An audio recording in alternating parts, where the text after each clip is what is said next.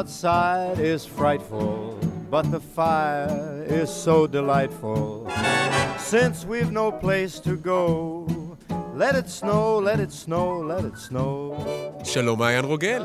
שלום, נועם פיינולס. מלן זמן לא היה. המון זמן, אני לא יודעת אם אני בכושר. אתה בכושר? אני לא בכושר באופן כללי, כי אני מתפרק מבפנים, אבל לא על זה באנו לדבר. לא יכלנו להתאפק, זה סוף שנה, נכון, שמתבקש, בואו נעשה את מצעד סוף השנה והסרטים ודאי. הטובים של השנה, וזה לא מעניין אותנו בשום בשיט. צורה. בואו נדבר על סרטי חג מולד, שהיה מאחורינו. ועל סרטי, שזה כאילו אותו דבר, זה אמור להיות זה צ'יזי? זה אמור להיות דביק, אבל זה לא, כי נדמה לי שמת לחיות זה לא בדיוק המספריים של אדוארד, וזה לא בדיוק הסנדק, וזה לא בדיוק שארי פגש את סלי, וזה לא בדיוק כל הדבר הזה. מתחילים? נתחיל? רגע, בא לי מה לעשות משהו? יאללה. הו הו הו. יאללה, בואי נתחיל. עושים מזה סיפור, זה special. עם מעיין רוגל ונועם פיינולס.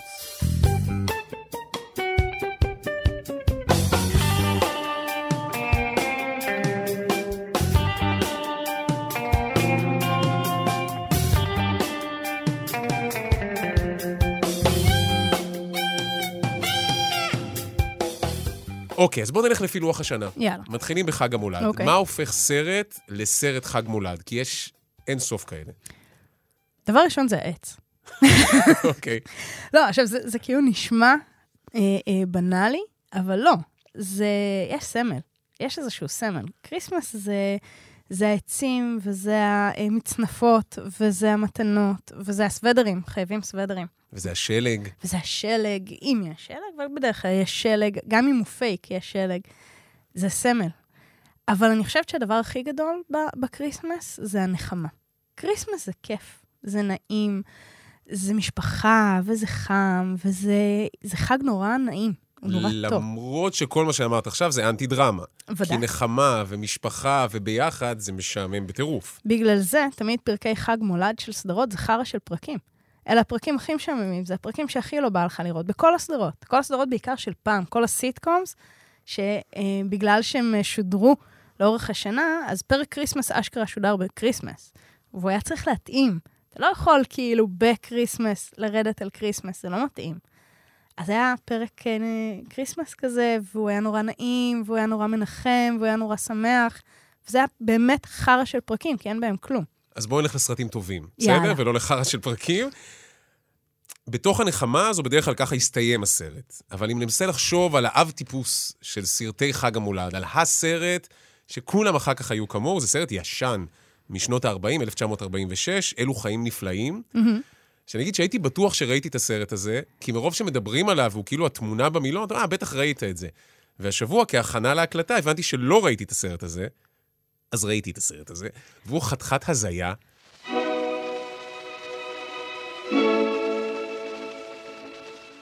זה סרט שמתחיל בשיחה בין אלוהים לשני מלאכים, אבל אפילו זה כאילו כוכבים שמדברים עם הבהובים ואפקטים של שנות ה-40, ואומרים, יש איזה בחור אחד, איזה ג'ורג' ביילי אחד, שעוד שעה ומשהו הולך לנסות להתאבד.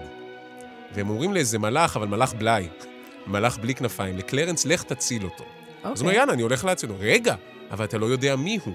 אז השעה הראשונה של הסרט זה תקציר חייו של ג'ורג' ביילי, שעה. מילד, מה כן, האורך של הרגע, הסרט? ש- שעה וחצי.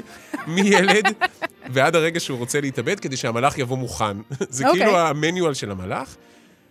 ואז יש באמת רגע שאותו אדם, שהוא גוד גאי כזה, זה גם ג'יימס סטיוארט, שהוא כאילו באותן שנים הוא היה תמיד הגוד גאי, הוא באמת תמיד בעד אנשים ותמיד רוצה לעזור, כבר מילד, אבל כאילו החיים דפקו אותו. ובחג המולד הספציפי הזה הוא אב למשפחה, ויש לו חוב של איזה 8,000 דולר, ופיטרו אותו, וכאילו כל העולם נגדו, והוא מחליט לשים קץ לחייו, והוא מנסה להתאבד, ואז מגיע המלאך הזה ומציל אותו, ויש שם שיחה ביניהם שהוא אומר לו, החיים שלי לא שווים.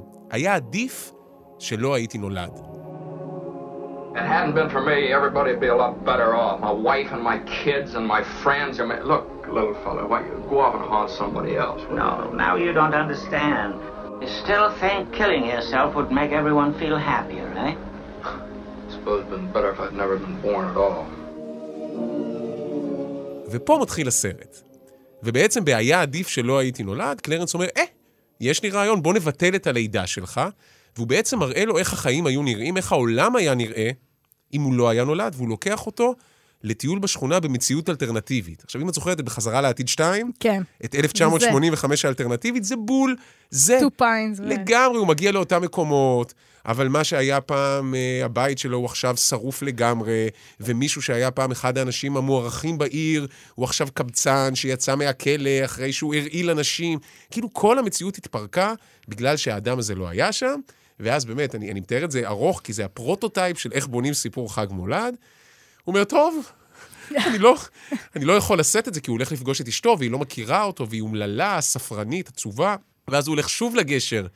ובסצנה שהיא באמת עם mega cheese, הוא אומר, אני רוצה לחיות, אני רוצה לחיות, אני רוצה לחיות. השילוש ההוליוודי. יפה, לפי דעתי הם הלכו על חמש, כי הם לא התאפקו.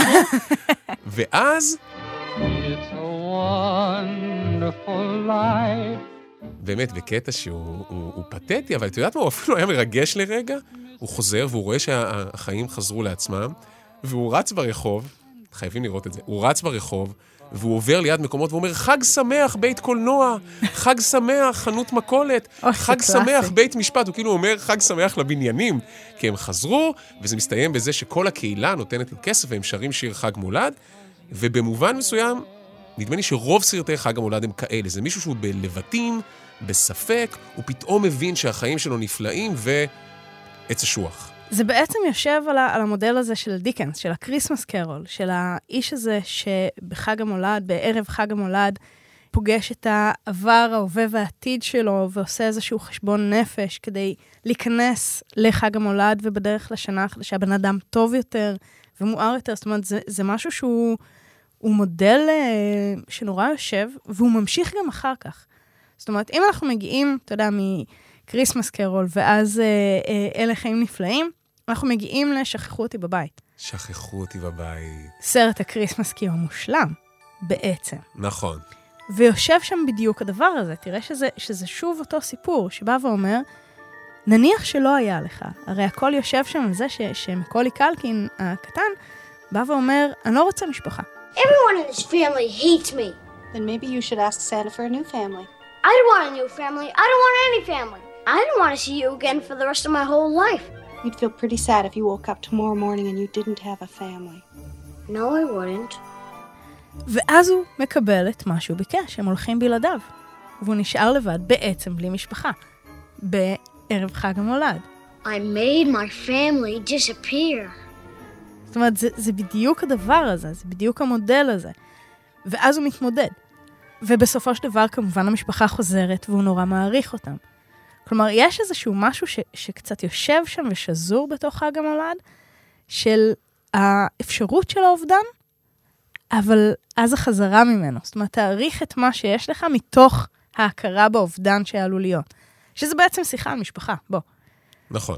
בעצם כל חג המולד יושב נורא נורא עמוק על, על שיחה על משפחה ועל משפחתיות ועל החיבור, גם לטוב וגם לרע. זאת אומרת, אה, אנחנו עד עכשיו מדברים על, על סרטים ו, וסיפורים שנגמרים נורא בייחוד וקרבה, אבל גם הסרטים הקשים של חג המולד, גם הסרטים שהולכים למקומות היותר דארק, עדיין מתייחסים לדבר הזה. אז רגע, תכף נגיע לאופל, סבבה. וצפו פגיעה זה הולך להיות אפל, אבל עדיין ברגע הזה שנגמר בייחוד, מבחינתי סרט חג המולד הכי גדול, זה לא אלה חיים נפלאים, וזה אפילו לא שכחו אותי בבית, שהוא זה סרט זה? מגניב וכיפי, מת לחיות, Yippee-ki-yay, motherfucker. אבל זה אותו סרט. כמובן. למה זה אותו סרט? או, אני מתה על הקטע הזה. זה אותו סרט. כי מת בעצם... על הקטע הזה שמה, שיש לי פרצוף של טמבל, ואת אומרת לי, עכשיו אתה תבין? כן! יופי, בבקשה, לכי את זה. כי מה שקורה זה ששכחו אותי בבית, ומת לחיות, יושב על שתי דמויות, ילדיות, זאת אומרת שובבות, כאילו משחקיות. קווין הוא כמו ג'ון מקליין? לגמרי, זה אותו הדבר. שנמצאים במקום שבו הם מנותקים מהמשפחה שלהם, למרות שהמשפחה כי יושבת ברקע, ג'ון מקליין רוצה לחזור לאשתו לערב חג המולד, ו- ומקולי קלקין לא רצה את המשפחה, אבל עכשיו הוא לבד בבית בערב חג המולד, והוא באיזשהו מקום מתחיל להתגעגע אליהם. שניהם מתמודדים עם bad guys, שהם במובהק bad guys מוחלטים, ושניהם משתמשים בכל מה שיש מסביב כדי לייצר את המלכודות ואת כל המשחק הזה כדי לנצח ולהביס אותם, ובסופו של דבר לחזור למשפחות שלהם. אותו סיפור. אותו סיפור. אני אגיד רגע שעל מת לחיות יש ויכוח ארוך שנים, האם זה בכלל סרט חג מולד. כי, אפרופו מה שאמרת על אותן אה, סדרות, שפרק חג המולד תמיד שודר בחג המולד. גם סרטי חג מולד, לרוב יוצאים בחג המולד. כי מעל הכל זה business, וזה אחלה דרך, אתה מחפש עם המשפחה מה נראה בחג, סרט על החג, קלאסי. מת לחיות זה בלוקבאסטר של קיץ. וואלה. הוא יצא ביולי. ושנים יש ויכוח על האם זה זה. נדמה לי שאם הולכים עם checklist, זה לגמרי סרט חג מולד. א', כל יש הזמן... עץ? יש עץ. ויש uh, צלצולי פעמונים כאלה, ובאחד הרגעים הכי מגניבים, כשהוא חוטף לרעים, לחבר'ה של האנס גרובר, אחד הרעים הטובים בתולדות הקולנוע. מושלם, הוא הוא, מושלם. הוא חוטף לאחד מהם את התת-מקלע, והוא הורג אותו, אז הוא משאיר אותו בתוך המעלית עם איזה סוודר כזה, אפרופו חיבתך לסוודרים, ועל הסוודר כתוב, Now I have a machine gun. Ho, ho, ho. אז הוא. מדבר על זה, וכשנשרפת לו כל הגופייה או משהו כזה, אז הוא מדביק לעצמו את האקדחים על הגב עם מסקנטייפ כזה, עם ציורים נכון, של נכון, חג נכון, מולד. נכון. זה הכל יושב שם. וזה הכל, שכחו אותי בבית רק לגרון-אפס ועם יותר דם. נכון. עכשיו, זה מצחיק, כי כאילו מת לחיות הפך להיות הפיץ' הכי קלאסי בתולדות הקולנוע. זאת אומרת, מאז מת לחיות, אומרת? כאילו נוצר ז'אנר חדש, כל סרט הוא מת לחיות ב. נניח ספיד זה מת לחיות באוטובוס. אוי, זה גדול. הבנת את כל הסרט ברגע? נכון, ספיד זה מת לחיות באוטובוס. וכאילו, למפיקי אה, קולנוע בתחילת ה nineties, נדמה לי ששליש מהפיצ'ים זה היה במשפט, מת לחיות בסירה, מת לחיות בחללית, מת לחיות באוקיינוס, זה כזה.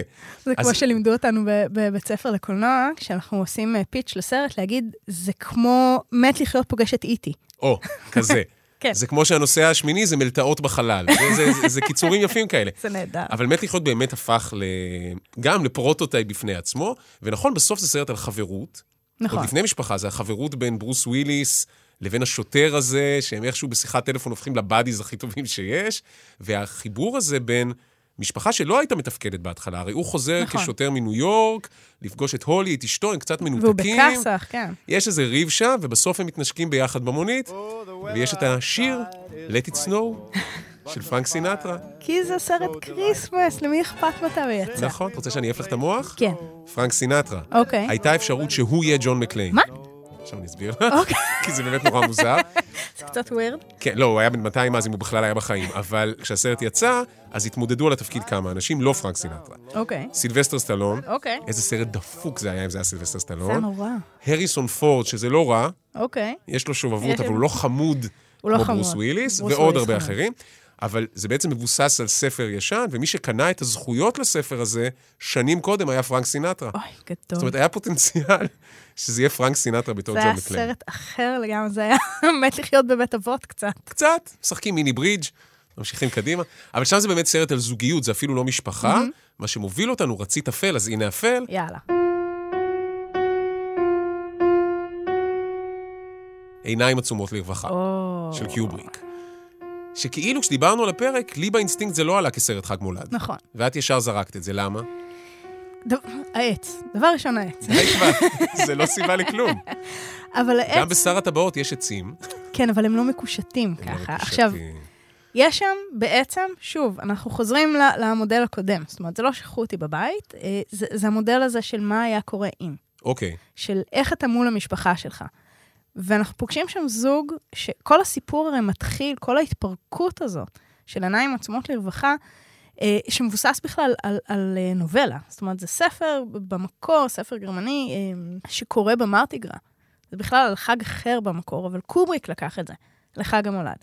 וקיובריק לקח את זה לחג המולד והלך על זה עד הסוף. וכל הסיפור יושב על זה שכל הבלגן בין בני הזוג מתחיל ממסיבת Christmas, שהם הולכים ביחד, אה, ומתחילה להציף איזשהו סיפור אה, של, של הקרע בזוגיות שלהם. ומתוך הדבר הזה, הוא יוצא לאיזשהו מסע בלילה הזה. בלילה שיושב סביב ה Christmas. בקור, ועם העצים המקושטים, ועם השלג בדרך, ועם נצנוצים all over, הסרט בוהק בנרות. בוהק. ונורות, נכון. כל הזמן. והוא יוצא למסע של מה היה קורה אם, של מה הצד האפל של החיים שלו, מה הצד ש, שלא הולך למשפחה, לאישה וילדה כמו שיש לו בבית. ומשם הוא חוזר אחר כך. עכשיו נזכיר רגע, זה תום קרוז וניקול קידמן. זה הסרט האחרון של קיובריק, שזה ליהוק מדהים, כי אתה כאילו מקבל הצצה גם לפירוק שהולך להיות בזוגיות שלהם. כן. והרי בשמועות על הסרט, זה סרט שעוסק המון במין ומיניות, וגם סצנות מאוד פרועות של אורגיות משוגעות, חצי דתיות כאלה. אחד הדברים הכי מפורסמים על הסרט זה שהביאו מעין מדריך מין להסביר לניקול קידמן ולתום קרוז איך לייצר אינטימיות פיזית, כי זה לא עבר על המסך. גדול. שזה נהדר, זה כאילו זה מסביר. הכל. וסיינטולוגיה ותום קרוז משוגע והוא לא מתבגר ואפשר לדבר על זה שעות. אבל הוא כאילו באמת הולך למקום האפל, היא הולכת למקום האפל בדמיון. נכון. היא כל הזמן בחלומות כאלה, של איזשהו רומן שלה, מאוד של מיני, הכמעט. מאוד סוער, של כן. הכמעט, אבל היא לא עושה עם זה כלום. והוא והוא הולך. ועושה. נכון. הוא יוצא למסע, באמת לאיזו אחוזה באירוע מאוד מאוד קינקי, אבל בסוף זה נגמר כשהם מחליטים להיות ביחד. נכון. כי הוא חוזר הביתה, כי זה באמת השאלה הזאת של האם אתה מוכן ללכת עד הסוף או לא, והדמויות בסרטי חג מולד לא הולכות עד הסוף, כי המשפחה היא הערך, היא הערך העליון בתוך הדבר הזה של חג המולד. ולכן זה כזה סרט חג מולד מדויק, אחד לאחד.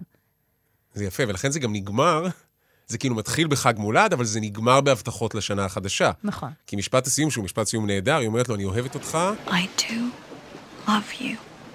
And you know, there is something very important that we need to do as soon as possible.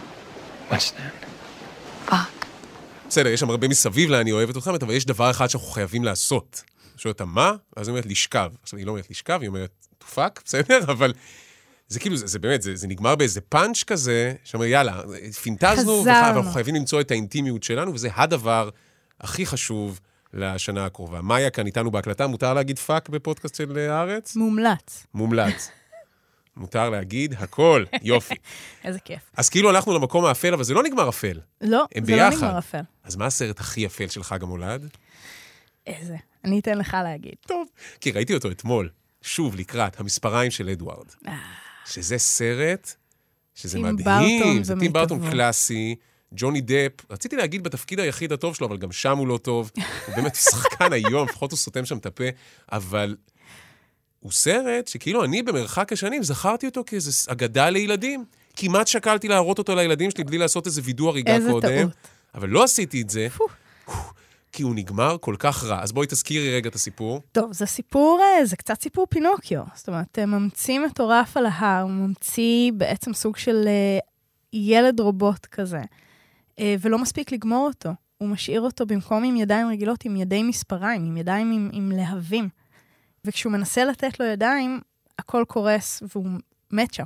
הוא מת מהתקף לב. והידיים נחתכות, כן, הידיים נחתכות ונהרסות, ובעצם ככה הוא נשאר עם הלהבים האלה. שצריך להגיד רגע, הוא נותן לו את הידיים כמתנה לקראת חג המולד. נכון. I know it's a little early for Christmas, Edward, but uh, I have a present for you. אוקיי, ואז הוא עם אה, ידי המספריים האלה לבד בטירה.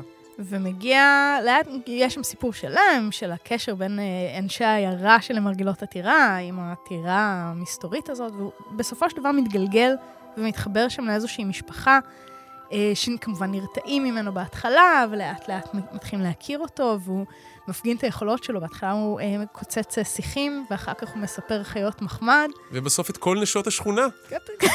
בתספורות מאוד את משונות. התספורות, לא את נשות השכונה, בוא נדייק, זה אפל, אבל לא עד כדי כך. זה מתקרב בשלב... לשם, כן. טים ברטון יעשה את זה בשלב מאוחר יותר. אבל uh, בעצם הוא הולך ומתקרב, והוא מוצא את המקום שלו, ונראה שהכל הולך ממש ממש טוב. עכשיו אנחנו נספיילר את הכל. רגע, אבל נגיד, עד כאן, זה כאילו כן סרט חג מולד. נכון. כי זה הערכים של אמריקה הטובה והישנה, ומשפחה. וקבלת האחר, וחמלה, ומשפחתיות, ולהכניס מישהו לחיק המשפחה, עד פה זה בסדר. עד פה זה בסדר. אבל אז מגיע חג המולד. יאללה, תספר את חג המולד. וזה מדהים, כי הסרט משתנה באבחה. זאת אומרת, מי שראה את הסרט זוכר, אדוארד הוא אומנם אה, הכל בשחור כזה, אבל כל העיירה היא, היא צבעונית להחריד. כן. זה כל כך... שרלי בשוקולדה כמעט. כן, כל בית בצבע אחר, והכל נורא צבעוני, וכל הסרט באור יום, ובשמש, והכל נהדר. ופתאום בערב חג המולד, אז זה מתחיל להיות לילה, ואפל, ודברים שמתחילים להסתבך, והאימא שמארחת אותו מזמינה את כל השכונה למסיבה, ואף אחד לא בא. זה ממולדת לאביה בחג המולד, והעץ שם לבד, ויש שם איזשהו ריב, והוא יוצא כועס, וכולם מתחילים לרדוף אחריו, ומאשימים אותו. הוא מנסה להציל את הילד, אבל הוא שורט אותו בטעות עם המספריים, אז חושבים שהוא רצה לתקוף אותו. וכל השכונה, עליו, מגרשת אותו בחזרה לטירה. אבל מה שמדהים, הוא, הוא סוג של ישו שם, בסדר? הוא האיש הזה שירד מלמעלה, הוא הבן של היוצר, Mhm. אוקיי? והוא תמיד מפנה את הלחי השנייה, והוא רק נכון. טוב. וכמו ישו שכאייקון לא מזדקן, גם הוא, אנחנו לומדים אחר כך שנים לא מזדקן ונראה אותו דבר, אבל ברגע הזה, זה כאילו המסע הצלב הזה, זה כאילו דוחפים אותו ומגרשים אותו, ובגלל שצבעים בסרט הזה זה דבר כל כך חשוב, אז הוא בשחור, ווינונה ריידר, שהיא מתוקה שם נורא, היא בלבן, אבל כל אנשי העיירה בסוודרים ירוקים ואדומים. והם הולכים במשולש, וזה נראה. כמו עץ אשוח שדוחף אותו לעיירה. זה כאילו עץ. חג מולד שפשוט דוחף, כאילו ברור שלטים ברטון היה חג מולד היום כילד. הוא גם אומר שזה אולי הסרט הכי אוטוביוגרפי שלו. שהוא היה ילד אה, קצת אחר וקצת אאוטסיידר דחוי. וקצת משונה וקצת דחוי. יש משהו בדבר הזה, אבל הסרט הזה הוא אנטי-דת, והוא מציג את הצביעות של אמריקה הלבנה גם, כי בסוף השוטר שאמור לרדוף אחריו אומר לו, יאללה, טוס, כאילו, אני לא יורה בך, טוס למעלה, הוא גם שוטר אפרו-אמריקאי, מהמם. כי זה עוד מיעוט שם, אל מול כל הצבועים הלבנים האלה עם בגדי ירוק ואדום. אפילו השלג שם. מטונף. כי אפילו השלג, הרי זה עיירה שאין בה שלג. ואדוארד מייצר את השלג כשהוא מגלף שם פסלי קרח לקראת נכון. חגיגת יום אה, Christmas. ובעצם זה כל מה שנשאר. בסופו של דבר הוא, הוא נאלץ להישאר לבד על ההר שם, וכל שנה הוא מזכיר שהוא קיים אך ורק בזה, בזה שהוא עושה להם את השלג. כי רק ככה יהיה שלג. השלג הוא הכאב והגעגוע שלו. אה, וואו. זה יפה להסתכל על זה ככה. זה סרט נורא עצוב. כן. והוא הרבה יותר חכם ממה שנראה, נדמה לי, במבט ראשון. הוא כאילו איזה אגדה טימברטונית, אבל הוא יושב שם המון. יושב שם המון. ותראה אבל שגם כשאנחנו מדברים על, ה- על הדארק סייד ועל הקושי ועל המורכבות של חג המולד, זה עדיין על אותם נושאים. זה עדיין סביב אותו דבר. זאת אומרת, כן או לא משפחה, מה יש לך, מה איבדת, האם אתה מוכן לאבד. זאת אומרת, הכל זה סביב הסמלים האלה. מעניין. אני רוצה רגע לפני שנעבור לשנה החדשה, להגיד בכל זאת מילה על הסדרות שדיברנו עליהן. יאללה. אז הנה קטע קצר מתוך Friends. Friends אוקיי. זה סדרה שלא נגמרה אף פעם. הנה הקטע הכי טוב, זה פיבי מקדישה שיר לכל החברים שלה, כדרכה של פיבי זה זוועת עולם, אז הנה קטע קצר מזה. Monica,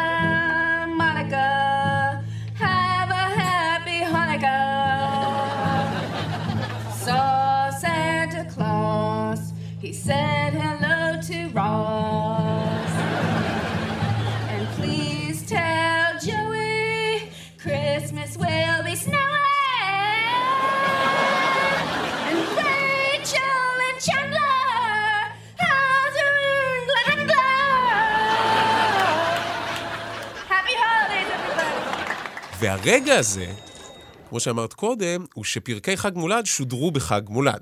נכון. וזה מייצר איזושהי תחושה, בהגות תיאוריית אה, תקשורת פלצנית, קוראים לזה television land. אוקיי. התחושה הזו שיש עולם שחי במקביל אלינו.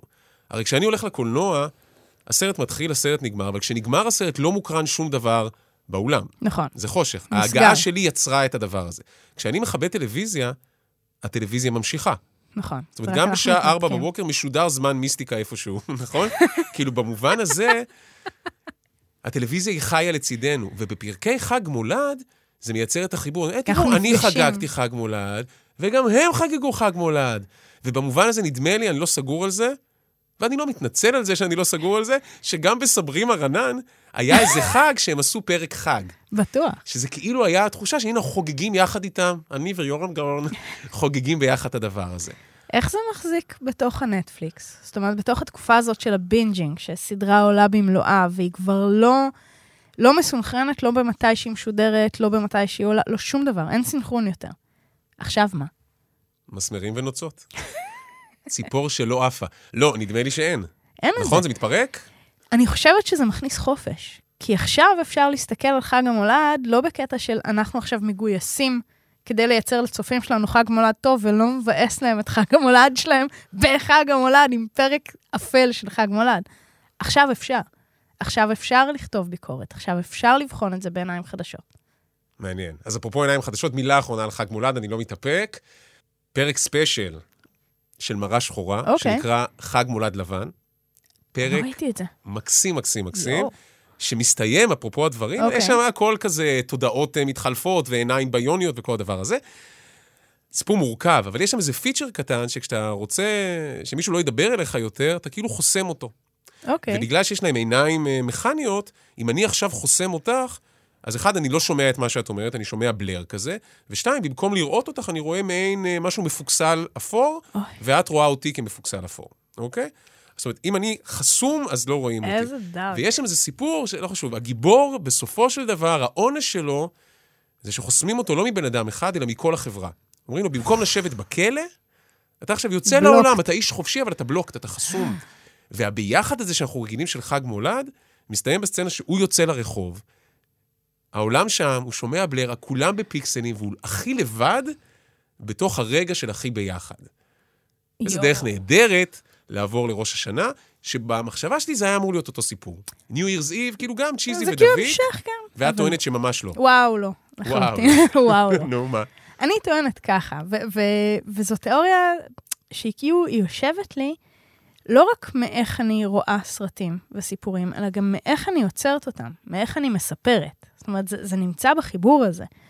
אה, וזה שבעצם New Year's Eve הוא נקודה בזמן שלא שייכת לשום מקום. זאת אומרת, החצות בלילה הזה, הרגע הזה, הוא לא של השנה הקודמת והוא לא של השנה החדשה, הוא בין לבין. וזמנים שהם בין לבין הם מועדים לפורענות. אה, הם זמנים שא', לא מחויבים בהם לכלום. וכיוון שלא מחויבים לכלום, הכל יכול לקרות. אה, אלה זמנים גם של חגיגה נורא מטורפת. זאת אומרת, יש כאן איזה משהו כמעט פולחני, כמעט דיוניסי כזה של, אתה יודע, זה כאוס. כל האלכוהול והמוזיקה והצפצפות והנשיקות, ואף אחד לא רואה אף אחד. זאת אומרת, כולם ביחד בתוך הדבר הזה, אבל יש משהו נורא אנונימי. אתה יכול לעשות מה שאתה רוצה ואף אחד לא ידע. זה רגע כזה מאוד מאוד מאוד כאוטי, ואני חושבת שבתוך הדבר הזה של סוף שנה, תמונה השאלה, לא התשובה, השאלה של האם באמת תתחיל עוד אחת. של מתישהו תהיה סוף השנה האחרונה. מתישהו נקום אחרי החצות הזה, ולא יהיה עוד. ולכן אנחנו משתוללים נורא, לכן הדמויות משתוללות נורא. ולכן גם יש את הסצנות הסופר כיפיות האלה של הלמחרת בבוקר. אין למחרת בבוקר שלא כולל הנגאובר, אנשים. אומללים נורא, מבואסים על מה שהם עשו, בחשבון נפש קשוח, אף אחד לא מתחיל, בסתרות וסיפורים. כי בעולם האמיתי אני רוצה להאמין שכן. אבל בסיפורים, אף אחד לא מתחיל שנה חדשה בטוב. נכון, בריג'י ג'ונס נניח, מתחיל לפי דעתי ב-1 כן. בינואר, כשהיא עצובה עם בקטים של גלידה או משהו כזה. זה, זה גדול, זה יושב הרי על זה, הכותרות פתיחה של ברידג'ט ג'ונס יושבות על, על זה שהיא לבד בבית עם סוודר, כי איך אפשר, בלי סוודר. כי היא גררה את זה עוד משם. תראי, צ'כוב אמר פעם שסוודר שמופיע במערכה הראשונה, נו, אוקיי. והיא לבד, והיא אוכלת גלידה, והיא דופקת את הראש ברבק, והיא כאילו הדבר הכי, הכי פתטי ביקום.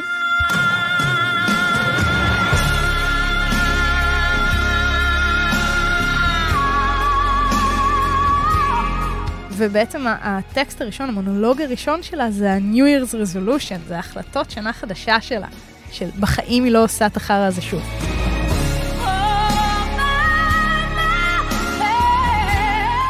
Resolution number one.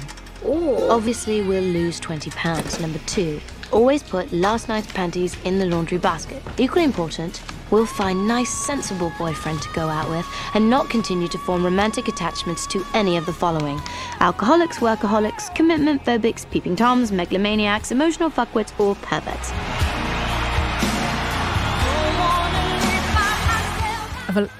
בוא נחזור רגע ל-New Year's Eve, לרגע הספציפי הזה. אז זהו, נתת את התזה, בוא- בואי ננסה הוכחות. יאללה, בוא נפרק.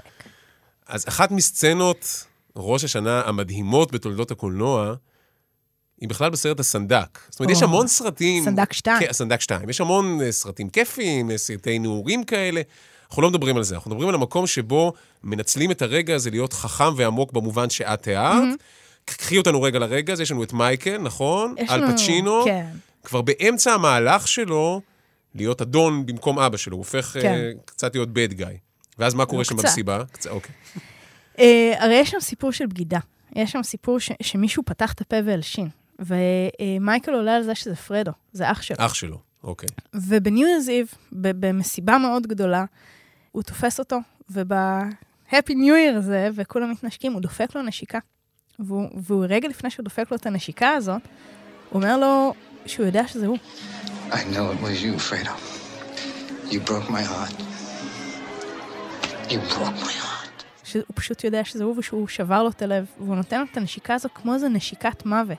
יש לו שם את המבט הרצחני ביותר שאי פעם אל פצ'ינו מצולם איתו. נשיקה סיציליאנית כזו. כן, כן. כי הוא ברור לך שאחרי הרגע הזה אין, אין דרך חזרה. וזה קורה שם, ואפילו שהם נורא נורא מוקפים, זה רגע מאוד מאוד פרטי ואינטימי. אף אחד אחר לא ער למה שקורה שם. כי כולם עסוקים בכאוס הפרטי שלהם. ומשם, אגב, הכל מתפרק. זאת אומרת, הסצנה הזאת ממשיכה לכאוס של המהפכה הקובאנית, ונהיה שם לא, ברדק ובסוף. הסרט, בסוף הסנדק 2, פרדו באמת כבר לא בחיים. אכן. יש שם איזה רגע שמייקל רומז למישהו, עכשיו אפשר לחסל אותו, והם מחסלים אותו. נכון, אבל עכשיו, תראה שההבטחה ניתנה שם. שזה מדהים, כי כאילו... טוב, הסנדק זה סרט משוגע, וקופולה הוא משוגע, אבל את אומרת, זה רגע אינטימי. על פניו, היה אפשר לעשות אותו כר- כרגע אינטימי. נכון. כשיחה בין שניהם, על יד הכורסה המגניבה של הגודפאדר, ולדבר שם. אבל ההחלטה להביא אלפיים ניצבים בשביל הרגע הזה, אני חושב שהיא באמת יושבת על, על, ה, על התאריך הזה כאיזשהו רגע מעבר. נכון. ובמובן מסוים, אני לא יודע אם ברמת דקות, אבל יש את הטרילוגיה של הסנדק, זה איפשהו באמצע. זה, זה ה midpoint הקלאסי. וזה באמת הרגע שבו סופית, מייקל מייקל בדק. משנה כיוון. נכון. הרי מייקל, בוא נזכיר, הוא כאילו הבן הטוב, הוא החייל, שאיכשהו בגלל שהם מנסים להתנקש בדון קורליאונה בסרט אין לו הראשון, ברירה אלא. הוא נגרר לתוך זה ונוקם את הניסיון התנגשות באביו, והוא נכנס לתוך התפקיד. אבל בהתחלה, לפחות בסרט הראשון, נורא ברור שהמשפחה מעל הכל. בסוף זה נכון. לא סרט על מאפיה, זה סרט על משפחה. והנה פה, ברגע הזה שהוא לראשונה, הוא מבין שהוא עכשיו צריך להרוג את אח שלו, פתאום זה לא המשפחה מעל הכל. פתאום הוא מוכן להרוג את אח שלו כדי לשמור על הכוח, ולשמור על האימפריה, ולשמור... אז כאילו, יש שם איזשהו שינוי מאוד מאוד גדול. עכשיו, אני לא יודע כמה זו סצנה זכירה מהסנדק, יש סצנות חזקות יותר. כן. אבל המשפט הזה של You broke my heart, שברת לי את הלב, זה. משפט נהדר.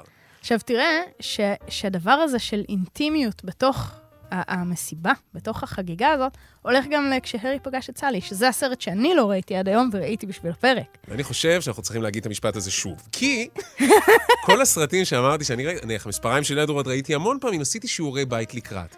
אבל את אישה בשנות כן. ה-20 לחייה, 20, כן, מתקדמות, 20 מתקדמות. סבבה, נניח, ולא ראית אף פעם כשארי פגש את סלי. לא, לא ראיתי. אני והנה, אני שאני- מודה, אני מודה בזה בשידור. אבל אני מקנא בך ברמות. וואלה? טוב, כן. האמת שזה היה כיף בטירוף. זה היה כיף בטירוף, אני, יש לי המון מה להגיד על, ה, על הסרט הזה. אמ, אני חושבת שהדבר, הדבר שאני רוצה להגיד עליו, זה שלא עושים ככה סרטים יותר, אני נשמעת לעצמי הכי זקנה בעולם. לא עושים ככה סרטים יותר. בדיוק. הם מדברים. וה, והדיאלוגים האלה הם מקום שמשהו קורה בו, ויש שם אה, נשימה שאתה לא רואה כיום בסרטים. אז בוא נגיד רגע, רוב ריינר הבמאי, ובילי קריסטל ומג ריין, בשיא שלהם, הם הכי חמודים. הכי. ומתאהבים בה בשנייה, אני לא יודע, היא באמת, היא, היא כל, כך, כל כך מקסימה שם.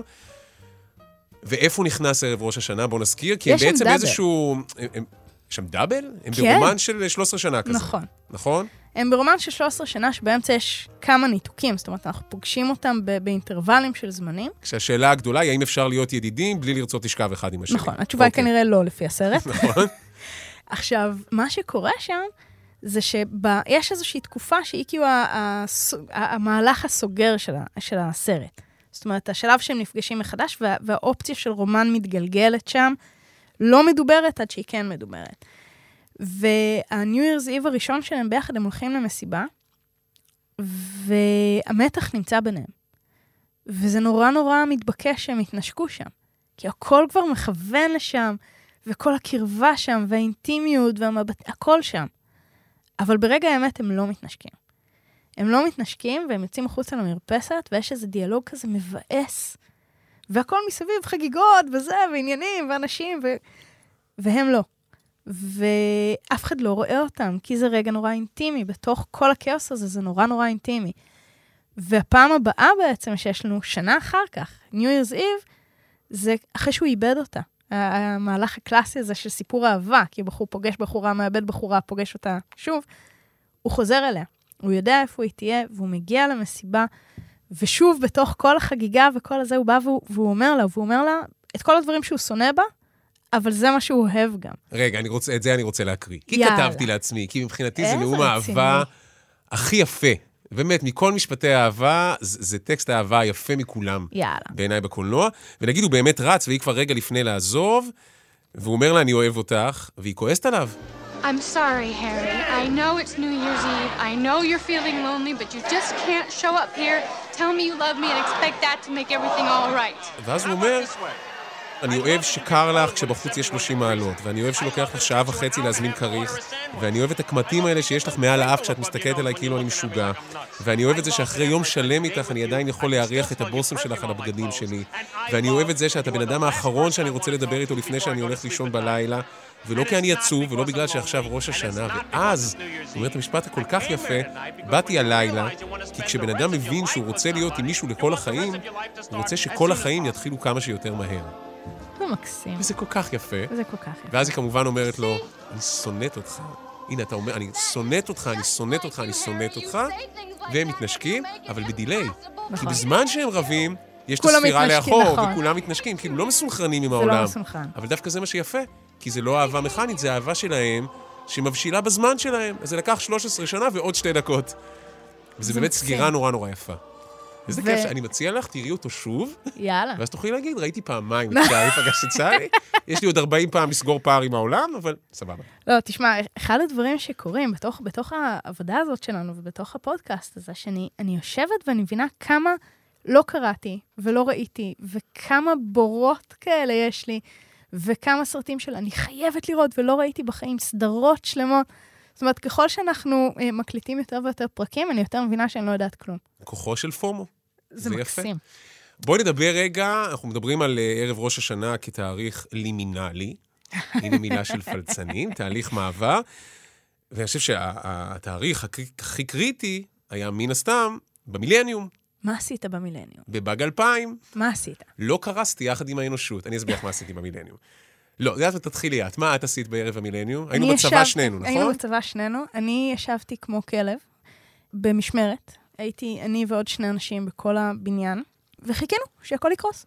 רגע, אם במקרה יש לנו מאזינים צעירים שלא מבינים מה זה השיח הזה של הבומרים של חיכינו שהכל יקרוס, לא ניכנס לעומק. היה איזה עניין עם מחשבים, שבמעבר הזה לחצות לשנת 2000, בגלל שמחשבים שמרו בפרוטוקול שלהם דברים רק בשתי ספרות, לא אחת, 999, אלא 99, לא 1999, אמרו כשזה יעבור ל-2000, הכל יתאפס. כל המחשבים יחשבו שזה 1900, ולא יבינו שזה 2000, וחשבו שהכל הולך לקרוס. לקרוס. וכל העולם היה בפאניקה, שנחזור שנים אחורה, הבנקים הולכים להימחק, הרמזורים יעצרו, אז חיכית. חיכי, זה, זה אגב סרט אה, ימים משונים, שהוא אדיר, זה סרט sci-fi שכל כולו קורה על, ה- על הנקודה הזאת, זה אדיר. למרות שהוא חמש שנים קודם, הוא משנות, נכון. מאמצע שנות ה-90. כן, הוא צפה הוא את זה. צפה את זה. אז אנחנו ישבנו, ומה זה ישבנו? ישבתי לבד. אני ישבתי לבד בסילבסטר של המילניום, וחיכיתי, ולא קרה כלום.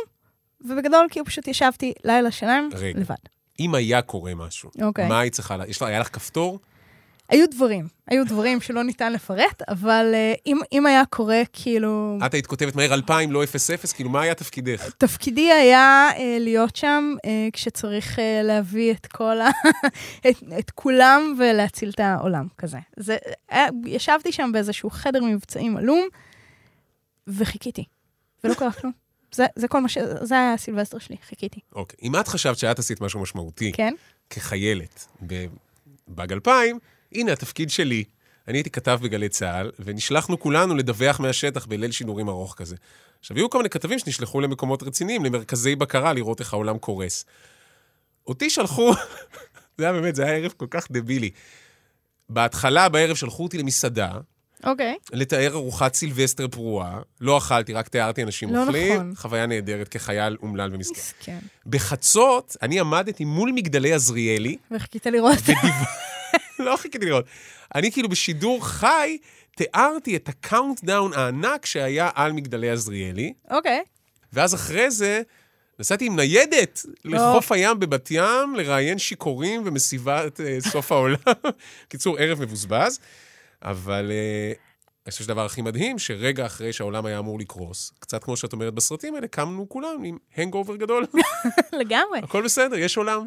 אבל תראה כמה זה טבוע בסיפורים שלנו. בדרך שאנחנו מספרים, האפשרות שהכל יקרוס, האפשרות שאין עוד אחת, ששנה נגמרת ולא מתחילה. זה, זה משהו שאין לנו הרבה הזדמנויות סיפוריות, אורגניות, שמחזיקות את האפשרות הזאת, שמאפשרות לנו לגעת ב- באופציה הזאת של ההרס המוחלט. זה הקסם של ה-New Year's. נהדר. מה שמוביל אותי לזה, שבסוף הפרק האחרון של העונה הראשונה שלנו, אמרנו, עשינו פרק על סופים. נכון. ואמרנו, אנחנו לא יודעים אם תהיה עוד עונה. נכון. לא, יודע, לא יודעים מה יקרה. אולי לא, לא יהיה יום למחרת. אז עכשיו זה זמן להבטחות לשנה החדשה. יאללה, מה ההבטחה שלנו? תהיה עוד עונה. ייי! זה עוד הרבה זמן. לא כזה הרבה. בואכה לא יודע, לא מבטיח, אבל אנחנו כבר מבשלים, והולכת להיות עוד עונה של עושים איזה סיפור, ואותנו זה מאוד מרגש, מאוד. וזה בעיקר מאוד כיף שאנשים אשכרה מאזינים ו- ונכנסים לתוך העולם הזה יחד איתנו. אז זו ההבטחה שלנו, זו ההבטחה, אם, אם תהיה שנה נוספת. אנחנו לא יודעים. אם זה- יהיה מחר. אם יהיה מחר. יופי. אז בואו נגיד רגע תודה.